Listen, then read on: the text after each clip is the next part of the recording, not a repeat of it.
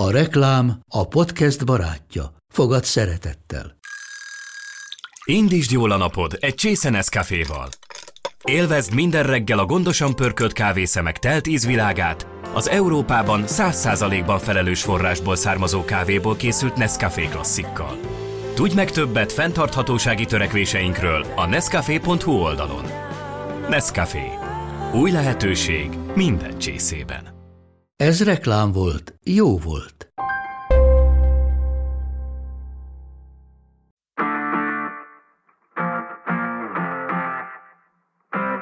Rócsilt Klárától a paprika szuvenírig. Budapest híres hírhet bevásárló utcája, a Váci utca kerül a középpontba, új évadunk első epizódjában.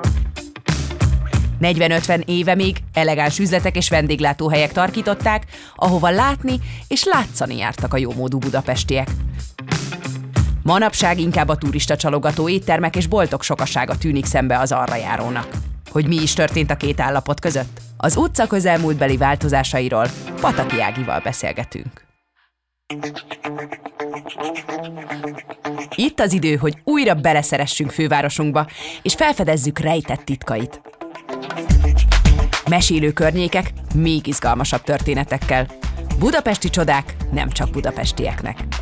Pesten innen, Budán túl. Induljon a Love Budapest podcastjének második évada az Index támogatásával. Velem, Morcsányi Elzával.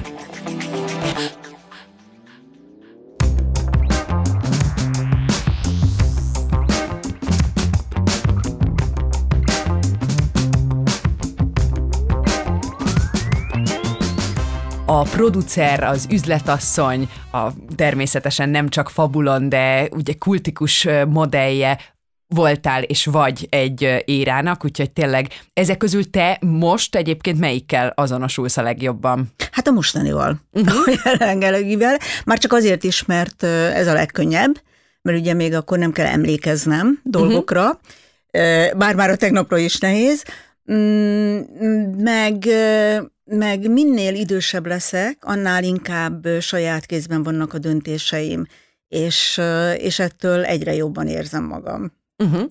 És mi most mégis ugye inkább, a, ha nehéz is lesz a visszaemlékezés, visszamegyünk egy kicsit a 70-es, 80-as éveknek a hangulatát, és a Váci utcának a történetét fogjuk együtt megbeszélni, és igazából neked mi az első és meghatározó emléked és élményed a Váci utcával kapcsolatban? Hát a Váci utca, hogyha nagyon rövid akarok lenni, akkor, akkor az én fiatalságomat jelentette, és, és tulajdonképpen a mai napig is azt jelenti, már csak azért is, mert nagyon megváltozott, és ma már nagyon nem olyan, mint, mint akkor volt, vagy én nem vagyok már olyan, mint akkor voltam, az is elképzelhető, tehát nézőpont sem mindegy. Nekem a Váci utca élmény volt, amikor, amikor bekerültem a Váci utcába, és, és nagy szomorúság volt, amikor, amikor elhagytam. Ez konkrétan azt jelenti, hogy 18 éves, 20 éves korom körül úgy kerültem a Váci utcába, hogy, hogy a Rothschild szalon, amelyik, amelyik egy ilyen kis kapitalista sziget volt a nagy szürke szocializmusban, a Váci utcában működött, és, és akkor spanyol tolmácsként vittem egy csoportot a Rothschild szalomba, ahol, ahol Rothschild Klári néni felkiáltott, hogy ez a kislány kell nekem, és ez a kislány én voltam, és, és a következő, következő nagy bemutatóján már én voltam a menyasszony. Úgyhogy tulajdonképpen az én karrierem a Váci utcában kezdődött. Mm, szorosan persze összefügg Rothschild Klári néni nevével. Ez véletlenül kiválasztott a Klári néni, és én, és én nekem nem volt lehet, hogy erőm, nem tudom, ezt visszautasítani, de legalábbis voltam annyira kíváncsi, hogy kipróbáljam. Mhm. Aztán persze szépen beleragadtam, mert 20 éven keresztül a szakmában voltam, ami már gyakorlatilag a Guinness rekordok könyvébe illik. Na de vissza kanyarodva a Váci utcára, tehát ez volt az én a, ö, nagy találkozásom a Váci utcával, ami azt jelentette, hogy kicsit a munkahelyemmé vált, hiszen, hiszen a nagy bemutatók előtt nagyon sokat kellett próbálnunk, és, nagy, és, és év közben is nagyon sok bemutató volt magában a szalomban. Tehát én oda, én oda dolgozni jártam, akkor még zuglóban laktam, de egyszer csak amikor már felvitte Isten a dolgomat, akkor adódott egy lehetőség, hogy, hogy a Váci utcában vegyünk egy lakást, és, és a Rothschild szalontól egyháznyira, Váci utca 10-ben kap, hozzá tudtunk jutni egy, egy nagyon szép polgári lakáshoz, ahova, ahova be is költöztem. Úgyhogy, úgyhogy nekem a Váci utca nagyon-nagyon sokat jelent, mert ez volt az első komoly önálló lakásom is, tehát nem csak mhm. az első komoly munkahelyem, hanem a komoly első lakásom is, ami, ami, ami imádtam, és nagyon, nagyon meghatározó volt az életemben. Rögtön két nézőpont, hogy az ember ahova dolgozni jár, azt is más szemmel nézi meg, ahol élni szeretne, az, az is más szempont. Egyébként, hogyha akkor végig sétált a, az ember a Váci utcán, akkor volt más ehhez akár hasonló ö, üzlet, vagy ez abszolút ki ragyogott a, a felhozatából? Hát a Rothschild Kárnyányi üzlete az abszolút kiragyogott a felhozatalból, aztán később persze lett a Budapest szalon, ami gyakorlatilag ugyanazt tudta, mint, mint a Rothschild szalon, meg, meg azért voltak olyan üzletek, amik kicsit mások voltak, de elsősorban nem az üzletek voltak mások, mint, mint városszerte, hanem, hanem inkább, inkább a közönség, a Váci utcai közönség uh-huh. volt egy kicsit más. Tehát a Váci utcában nagyon sokan jártak be programszerűen sétálni, mutogatni magukat, társasági életet élni. Uh-huh. Gyak, gyakorlatilag kicsit olyan volt, nekem úgy tűnt, hogy, hogy némelyek nem csak úgy járnak be oda dolgozni, mint én, mondjuk a, a rócsészalomba, hanem munkájuknak tekintik a mindennapos megjelenést. Te mit gondoltál ezekről az emberekről, meg jól öltözöttek voltak-e, vagy kevés, szóval, hogy ilyesmi a környezethez képest és a korhoz képest jól öltözöttek voltak azok, akik ott sétafikáltak, ügyvédek, művészek, uh-huh. naplopók, nagyon sokfajta ember fordult meg őt, de a Váci utcának volt egy törzs közönsége, akik, akik persze beültek ide egy kávéra, oda egy pohár pesgőre, én, én például minden reggel az Annában, vagy a Mézes Mackóban reggeliztem. Tehát nekem, nekem az, hogy kimegyek reggelizni, az, az annyira természetes volt, amennyire másoknak nem volt még az uh-huh. abban a korban. Abszolút luxus volt, de ugyanakkor a, valahogy az meghatározta az életformámat. Uh-huh. Tehát ez egy olyan, olyan indítása volt minden reggelnek, ami, ami nagyon különbözött attól, mint amihez egyébként a, mögöttem hagyott húsz évben hozzászoktam. Tehát akkor úgy tűnik, hogy ezeknek a mondjuk úgy életművészeknek, akik ott ugye, ahogy az előbb nagyon jól mondtad, hogy munkájuknak tekintették, hogy megjelenjenek, volt egy infrastruktúra, tehát hogy kialakultak azok a helyek is, ahova be lehet ülni, és ahol lehet vásárolni, és ezek a részletek is. Igen, de, de érdekes módon ma, hogyha az belvárosról beszélünk, vagy egyáltalán a Váci beszélünk, akkor elsősorban a vásárlás jut eszünkbe. Uh-huh akkor ennek nem volt olyan jelentősége. Akkor még a legelején, így a, így a 60-as évek vége fele, vagy a 70-es évek elején nem a vásárlásról szólt, hanem a social life-ról uh-huh. szólt a Váci utca. Hiszen a Rothschild szalomban mondjuk nagyon-nagyon kevesen jutottak be, azok közül, akik ott sétafikáltak, szinte senki. Uh-huh. Tehát az elsősorban szólt a külföldieknek, a, protokoll, az, a, a kormány protokoll vendégeinek, uh-huh. és, és csak nagyon, nagyon kis százalékban mondjuk a hazai művészvilágnak, vagy a hazai high society-nek. És akkor azt mondod, hogy a külföldiek is már a 70, tehát hogy ez a protokoll és külföldi vendégek, nekik ez a drága kő, amit megmutatunk Budapestről, ezt jól érzem a leírásodból? Abszolút, hát maga a Rothschild szalon ugye az volt a csúcsa ennek, de, de az egész Váci utca olyan volt, hogy ott azért végig sétáltak a külföldi stábok, mondjuk akik itt forgattak a szürke szocializmusról doksi filmet, vagy, vagy, vagy bármilyen híradós stáb, amelyik itt volt Magyarországon, azért a Váci utcába elvetődött, de, de az állami delegációkat is megsétáltatták általában a Váci utcában, mert azért ott nem voltak bezárt üzletek, nem voltak uh-huh. leragasztott kirakatok, nem tűnt olyan szürkének, mint, mint, mint amilyen képet egyébként a város esetleg más területei mutatott. Uh-huh. És lakóként milyen volt? Mennyire voltak meg azok a lehetőségek, amit fiatalként az ember keres a lakása környékén?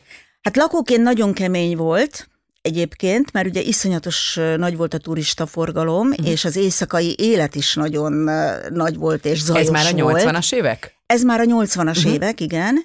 Ö, gyakorlatilag minden német turista ott töltötte az, az éjszakáját, és általában énekelve, de, de, de tudod, fiatal korában az embert ezek a zajok, ezek az éjszakai történések nem zavarják annyira. Utána persze évtizedek múlva el is menekültem onnan, itt most a csönd az abnormális, ott meg a zaj volt abnormális, uh-huh. de de hozzátartozott az életemhez, és, és ez akkor egyáltalán nem zavart. Ma már valószínűleg zavarna. Úgyhogy tehát a, a Váci utca nagyon mást jelentett a, a 60-as, 70-es években, mint amit már a 80-as, 90-es években elkezdett jelenteni. Akkor már természetesen olyan sok üzlet nyílt, és a 90-es években már megnyíltak a, azok az üzletek, amik, amik világszerte mindenhol megtalálhatóak, és de ezáltal is, el is veszítette a sajátosságát a Váci utca. Olyan lett, mint bármelyik másik sétáló utca bárhol a világban. És a 80-as években rengeteg változás történt, ahogy te is mondtad. Ezt, ezt ott a mindennapokban is lehetett érzékelni, ahogy, ahogy veszti el ezt a státuszát a Váci utca? Hát igen, először is, ahogy haladott, haladtunk előre az idővel, egyre több matyó volt jelent meg, egyre, egyre több olyan üzlet nyílt, ami csak a, a turistákra épített, és, és ettől egyre inkább veszítette el a Váci utca sármját, legalábbis az én szememben, ami, ami utána folytatódott ugye azzal, hogy, hogy egyre több multinacionális cég tette be a lábát a Váci utcába, és egyre kevésbé különbözött bármi mástól. Úgyhogy, úgyhogy nekem, nekem ma a Váci utca nem ugyanazt jelenti, mint, mint jelentette évtizedekkel ezelőtt. Uh-huh. És mit látsz, hogy az utóbbi időben van esetleg egy kicsit ö, jobb irányba változás, vagy megmaradt ez a 80-as években elindult irány? Hát megmaradt ez az irány, szerintem, ö, azzal, a, azzal a negatív megjegyzéssal még, hogy, ö, hogy kicsit lemaradt erről az irányról a Váci utca.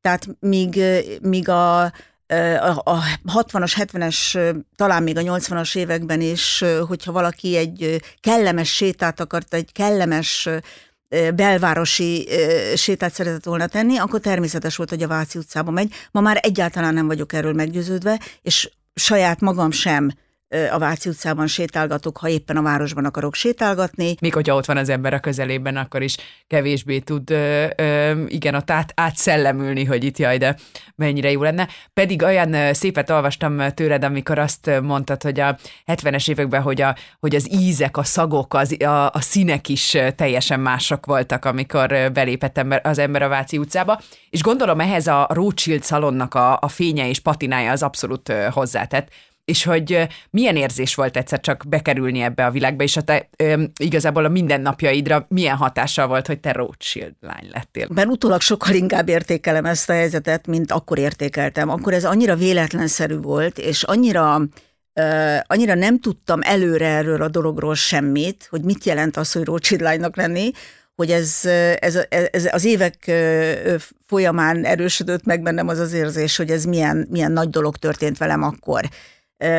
Először is kiruccanásnak gondoltam, egy érdekes pillanatnak az életemből, de aztán végül nem pillanat lett belőle, hanem hosszú-hosszú évek lettek, és, és nagyon nem mindegy, semmilyen szakmában egyébként, de a modell szakmában sem mindegy, hogy honnan indul az ember, hogy ki, kik indítják el, hogy kik fedezik fel. Hát a Rothschild néni nagy tanítómestere volt mindenkinek. Vajon a Váci utcának ez a különleges szerepe, tehát Rothschild Klári néni költözött oda azért, mert meglátta a potenciált, vagy pont fordítva, attól, hogy ő ott volt, attól alakulhatott ki ez a kis különvilág?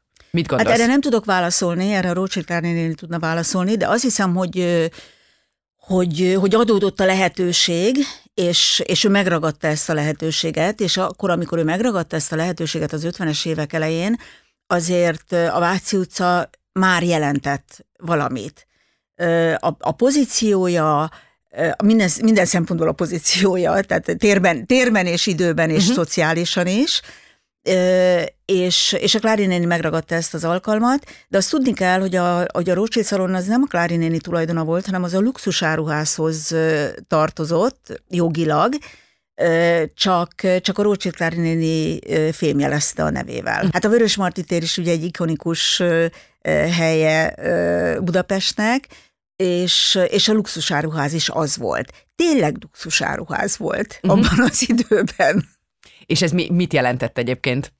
Hogy más volt az árukínálata, mint, uh-huh. mint bárhol máshol, mert azért azokat, azokat az évtizedeket pont az jellemezte, hogy mindenhol ugyanazt tudtad kapni, legfeljebb egy kicsit más tálalásban. A luxusáruház tényleg kicsit más volt, kicsit emeltebb szintű volt, mint, mint a környezete, vagy mint a, a egyébként Budapesten megtalálható üzletek.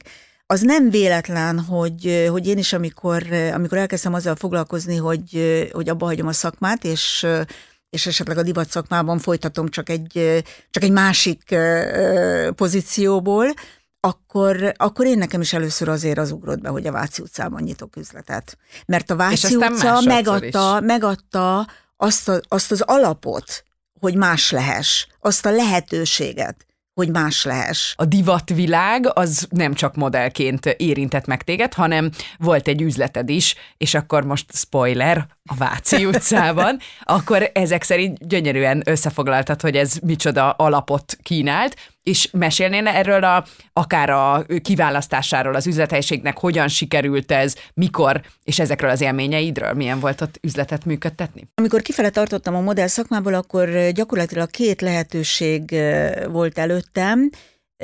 Az egyik az, hogy a reklámszakmában helyezkedjek el, mert azt tanultam is közben, vagy, vagy a másik az, hogy valahogy a, a divat szakmában szerzett tapasztalataimat vigyem tovább, és hasznosítsam, és erre a másodikra esett végül a választásom, méghozzá azért, mert találtam egy iszonyatosan tehetséges, ambiciózus, innovatív, helyes, aranyos, kedves partnert ehhez, Stremélonkának hívták, akivel, akivel így összefogva létre tudtuk hozni az első üzletünket, a Váci utca 10-ben egyébként egyháznyira Rothschild Klári nénitől, vagy egy vagy két kapunyira, kapualnyira, és, és az egy, az egy nagyon-nagyon jó és szép feladat volt, mert a semmiből kellett valamit csinálni.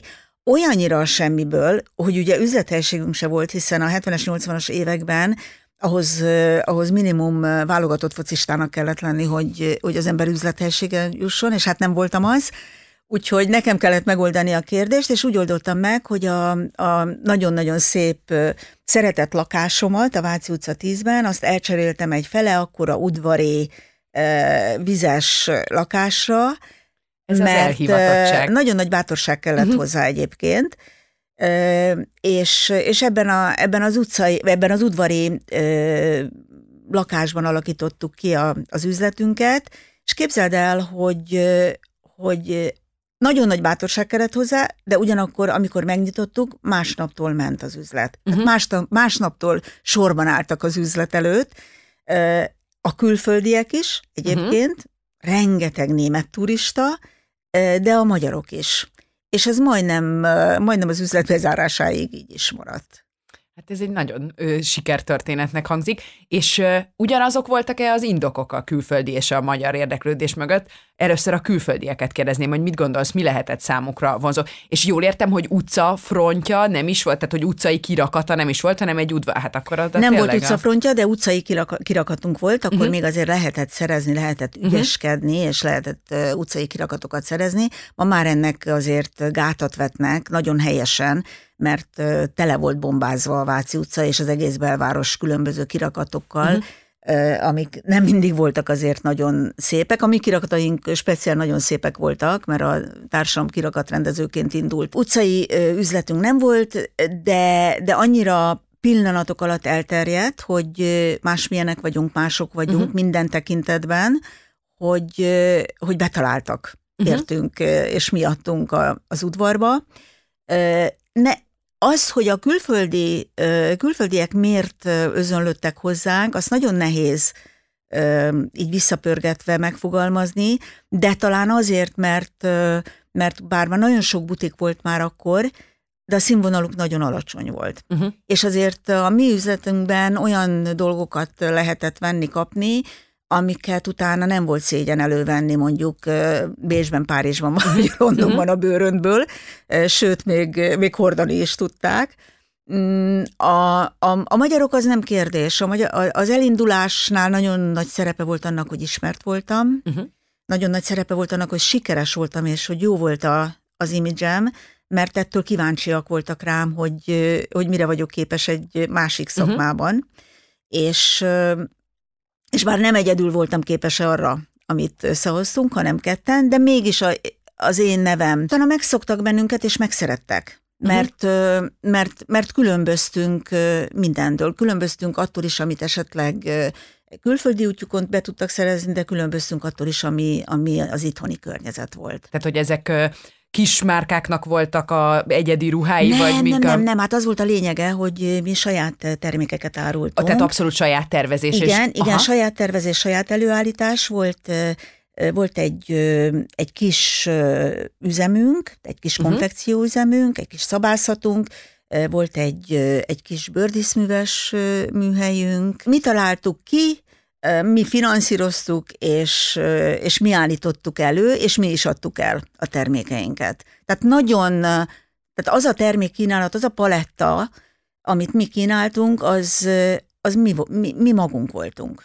Ez milyen izgalmas, mert most azért már rengeteg ilyen kortárs design és divatboltot találunk, akiknek nagyon hasonlóak a, az irányvonalai, de hát akkor ez abszolút ezeknek a, az eredetie. Kevés embernek sikerül szerintem még manapság modell szakmában igazi nevet építeni. Tehát az egy dolog, hogy az arcomat használják, és, és engem hívnak bizonyos dolgokra, de az, hogy, hogy én legyek a brand, ez neked tudatos volt, vagy ö, ennek az építése, vagy ez inkább magától jött, és például ennek a, a, egy fabulon lányságnak, egy fabulon ö, reklámnak ebben ö, milyen hatása, meg milyen szerepe van? Annak, hogy, hogy én Pataki Ágivel váltam, és, és egyáltalán így egybeolvasva használják a nevemet mai napig is, abban nagyon nagy szerepe volt például az ez a divatnak.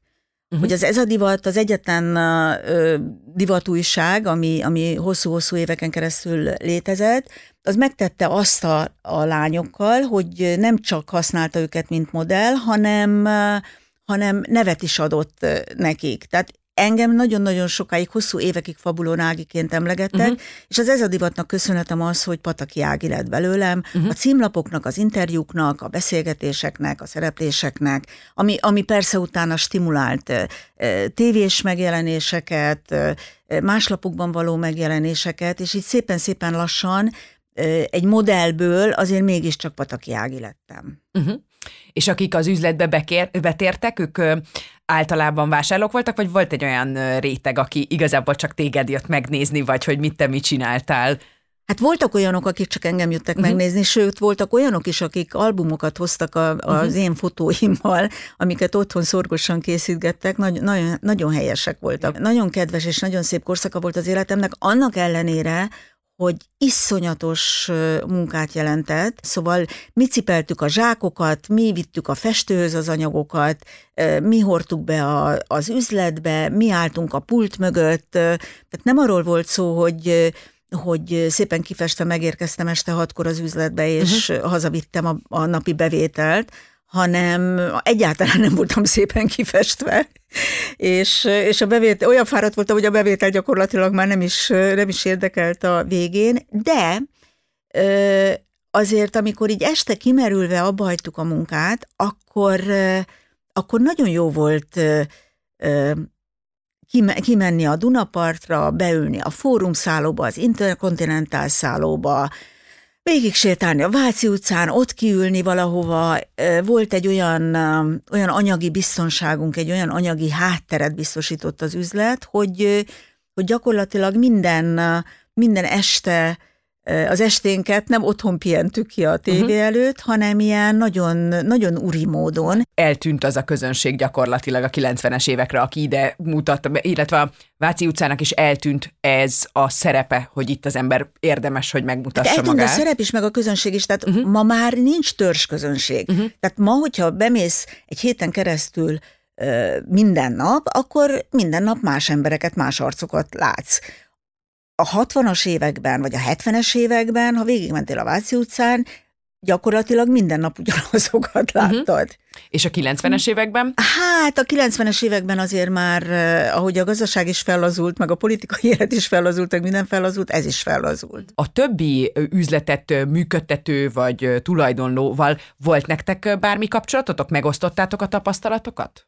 Volt, hát ö, ismertük egymást, ö, nagyon kicsi volt ez a kör, hát tudod, uh-huh. ez a kis ország Igen. Ö, című effektus, és, ö, és persze mindenki ismert mindenkit, ö, ö, nagyon respektáltuk egyébként ö, még azokat az üzleteket, mi magunk is, amik tényleg mások voltak, tőlünk is eltérőek, de mindentől eltérőek, Például ott volt Király Tamásnak a, az üzlete, bár nem a Váci utcában, de a Váci utcában tartott élő performanszokat, ami akkor egészen elképesztő uh-huh. hatású volt. Vagy ott volt Lőrinc Zsuzsa, aki egy teljesen más stílust képvisel, de ott volt az Áris Simeoni, tehát, hogy voltak olyan, voltak olyan üzletek, akiket, akiket nagyon respektáltunk, csak mi mást uh-huh. akartunk csinálni, és mást is csináltunk, és valószínűleg ők is respektáltak minket, vagy ott volt a kék elefánt például, a kék elefántnak, a, ezek nem a Váci utcában voltak mind, de a, de a belvárosban uh-huh.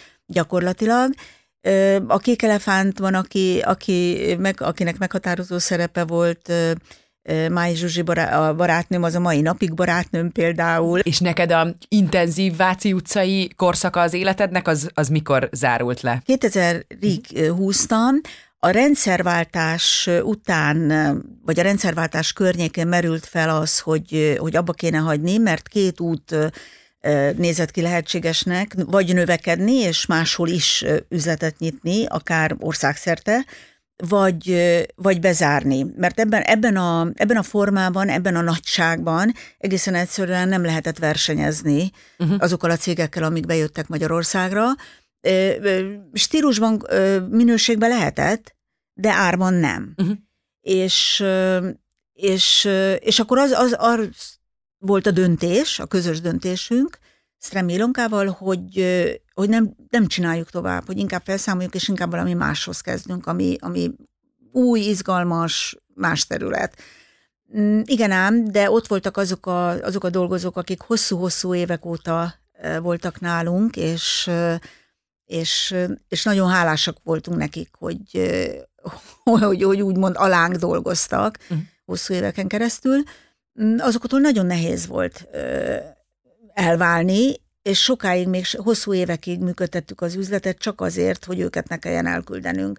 De akkor már sem üzletileg nem érte meg, sem kedvünk nem volt igazán hozzá, de volt mégis egy ilyen kifutása a dolognak, ami egy kicsit szomorú kifutás, de, de ha a másik oldalról nézzük, akkor meg talán, talán emberséges volt. Úgyhogy, úgyhogy még egy pár évig jártunk vissza úgy a Váci utcába, hogy már nem azt jelentette nekünk se a Váci 10, sem a Váci uh-huh. utca, sem az belváros, mint régen, évekkel előtte. És amikor végleg meghoztuk a döntést, és, és eladtam az üzletet, és bezártunk, akkor utána meg hosszú évekig besetettem a lábam. És most? Uh, most sem sokszor. Uh-huh. Nekem, nekem annyira más most, és annyira más jelentett régen, és annyira sokat jelentett a Váci utca, hogy, hogy nem, nem jó szívvel megyek be. De lehet egyébként, hogy, hogy ez csak a, tudod, a, az öregség mondhatja velem, és a szép emlékek miatt mondom. És hogy kell elképzelnünk a te viszonyodat, a te személyes és munkakapcsolatodat Rothschild Klári nénivel?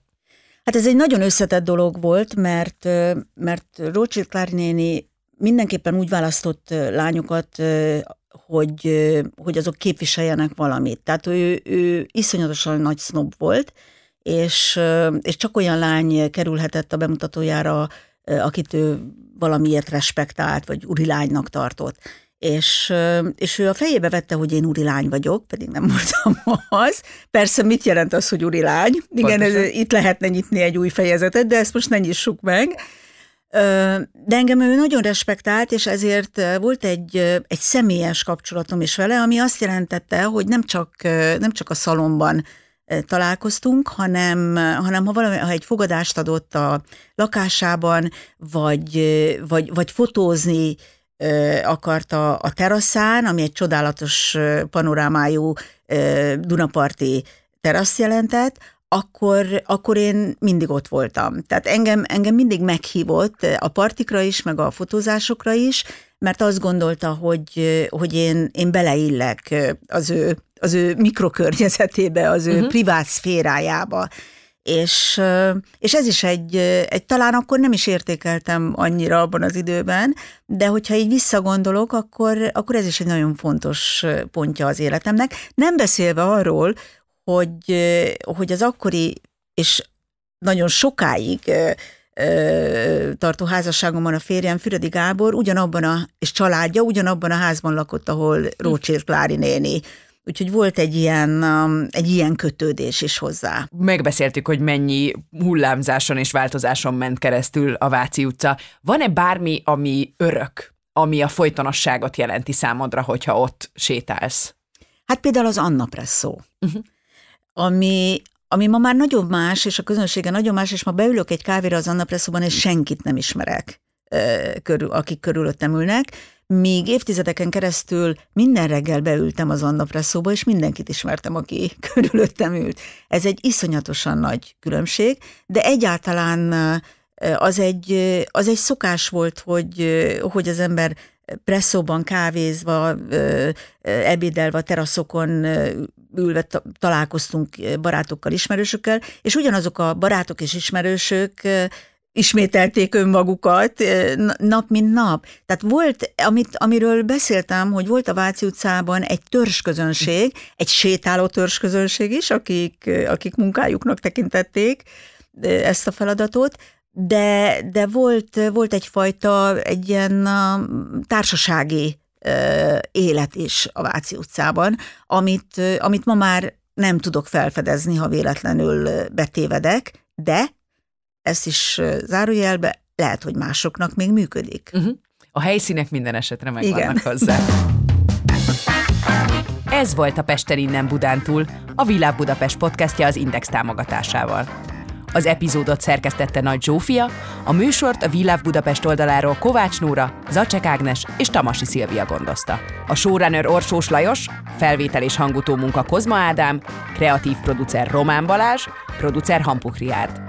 A felvételek a Beaton stúdióban készültek. Ha tetszett a műsor, hallgass meg a következőt, illetve az első évad részeit is, és értékelj minket öt csillaggal. Beaton A műsor a Beaton partnere.